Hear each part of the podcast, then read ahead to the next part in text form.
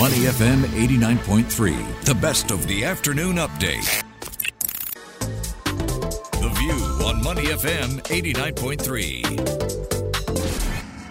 Good afternoon. I'm Rachel Kelly. Singapore Exchange reported total revenue for FY 22 2022 increased 4% to $1.1 billion. That's the highest ever since listing. And the board of directors has proposed a final quarterly dividend of 8 cents per share payable on the 21st of October for approval at the upcoming annual general meeting. If approved, this brings total dividends for the financial year to 32 cents. Not a bad turnout for a very volatile year. And the exchange has seen a number of milestone events this year the listing of SPACs, global partnerships, and let's not forget the ESG regulatory updates for its list codes. To help us take a deeper dive into the numbers, we're joined now by the CFO of SGX, Ng Yao Loong. Thank you so much for joining us today. Thank you, Rachel. Uh, always a pleasure to be uh, able to speak to you and your listeners. Great to have you with us. So let's start off and take a look at these numbers. So SGX has reported its highest revenue since listing 22 years ago, despite uh, the pandemic, all the macroeconomic news that we're seeing, China slowdown, Russia-Ukraine war, a very volatile time for markets, but perhaps not for SGX. What was the main driver and the main driving factor behind your latest set of results? I would say two main drivers, and that really really reflects our position as mm-hmm. a risk management center.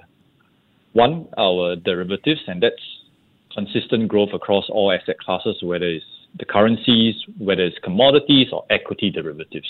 So that's been a strong, broad-based performance. And second, OTC FX, a new pillar that we have been de- developing. It now contributes quite a meaningful percentage of revenue, 5%. Mm. I think it is now in there, the, the pieces are in place, and I think we are looking forward to it being a meaningful revenue driver and being able to serve our clients better. Okay, let's take a look at some of the other revenue drivers as well. We had a number of new equity listings, I think 17 listings compared to 11 last year. SPACs were also a big story this year for the exchange. Question though on SPACs, uh, have they lived up to the hype? I would say early days. They listed mm. about what they they raised about five hundred million dollars mm-hmm. earlier this year. I think the the key is what we call the D-SPAC, or when they find a target and then there's a business combination, right? So that's when activity levels will go up and where investor will focus their attention on the merits of each transaction. Mm. So if we look at where other markets uh, have traded when they have SPACs, generally trading activity is a bit muted until some form of transaction happens, and that's where investor interest will be very strong because they'll be focusing on the merits of the transaction and voting um, with their views on their share. Okay. Yeah. Okay. Another big story, if we're talking about liquidity in the market, that was one of the reasons that we saw SPACs launch onto the market yeah. here. Dual listings as well, another big story for the exchange this year. For example, we saw NIO hit the SGX. How successful have these dual listing partnerships been for the SGX? I would say that uh, they have been quite successful considering that they didn't really do uh, any form of fundraising, mm-hmm. so we are seeing some liquidity in trading their stocks uh, in the Singapore market. So I think that's been a positive as we look at uh, the secondary secondary listing performance. So I'll say, you know, when we put the picture together, you mentioned 17 listings, I think raising close to uh, almost $2 billion. Mm-hmm. But what was good was the diverse range of companies that raise capital, whether it's through SPACs, we have three. We have REITs as well. That's where we have been mm-hmm. very strong. And then clearly secondary listings. So, can we expect more of such partnerships when we're looking at secondary listings to boost dual listings going forward? Partnerships are core to what uh, SGX does. Mm-hmm. So, I think we can expect partnerships as we have signed um, arrangements with the Western exchanges mm-hmm. where we have referrals. And I think that reflects the partnership approach that we take, and I think that also allows companies to have a choice of accessing different venues to tap different capitals. So I would say that those are the bedrock at which we build value for our companies, where they have been able to access capital from different venues and with ability to transit between different venues because we have built fungibility, we have built the infrastructure and the pipelines. We're speaking with Ng Yao Loong, who is the Chief Financial Officer of SGX. This year, we've also got to talk about climate reporting, one of my pet topics, and board diversity disclosure requirements for a listed company that was rolled out. Are we there yet? How are companies doing? It's a journey. So mm-hmm. I was uh, looking at some of the reports that uh, NUS and uh, other institutions prepare, and I yeah. think what is that we have a number of companies that have done well and in fact excel in reporting their sustainability activities. But similarly, there's also a long tail of companies that mm. hasn't done as well.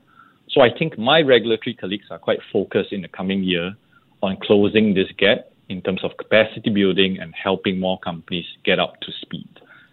So when I look at this this uh, spectrum mm-hmm. of, of, of performance, I think what is key again is really the companies themselves seeing it internally that it benefits them to do this sustainability reporting to educate uh, their investors on what how their activities are contributing in terms of the sustainable efforts and their bottom line.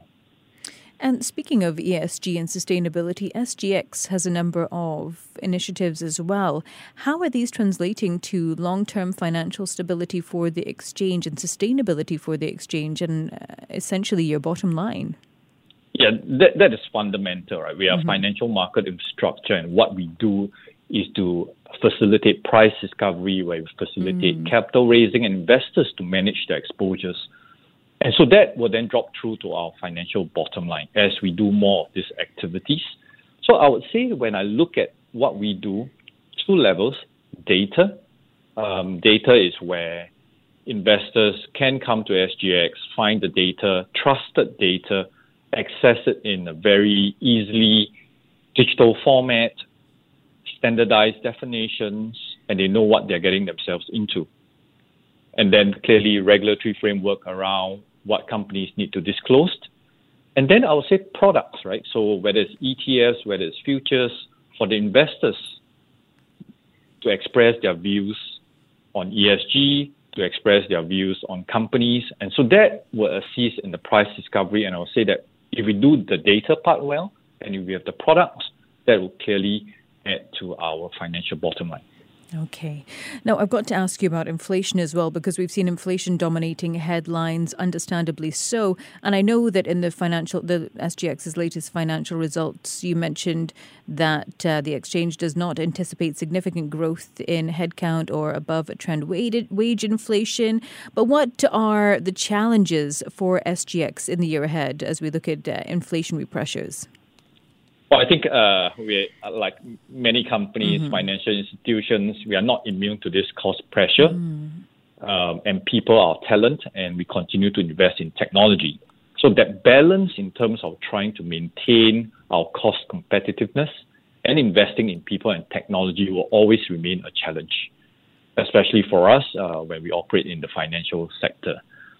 So inflation you know, whether it's here to stay, whether it's going to peak soon.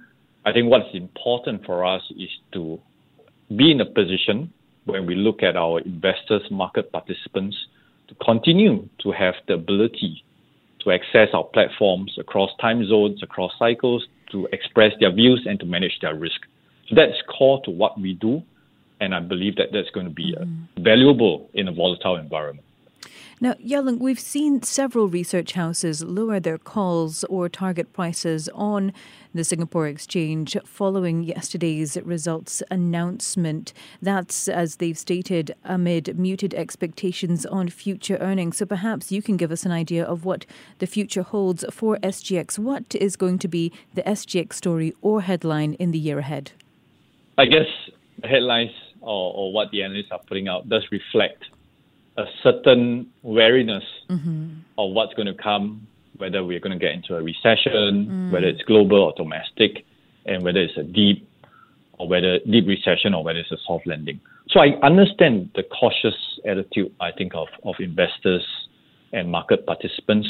So for us in SGX, I think we are really focused on execution. Uh, over the last couple of years, we have put a few, uh, quite a few capabilities in mm-hmm. place, and I would like to see strong execution, capitalizing on our global strengths, and that will give investors the comfort that we are on the right path, delivering on both revenue and cost. Always opportunities amid challenges, though, right? That's always correct. Okay, Yao Well, thank you so much for taking the time to speak with me today. Great. Thank you. Thank you. We've been speaking with Ng Yao Loong, who is Chief Financial Officer at the SGX. You're listening to Money FM 89.3. To listen to more great interviews, download our podcasts at moneyfm893.sg or download our audio app. That's A W E D I O. Available on Google Play or the App Store.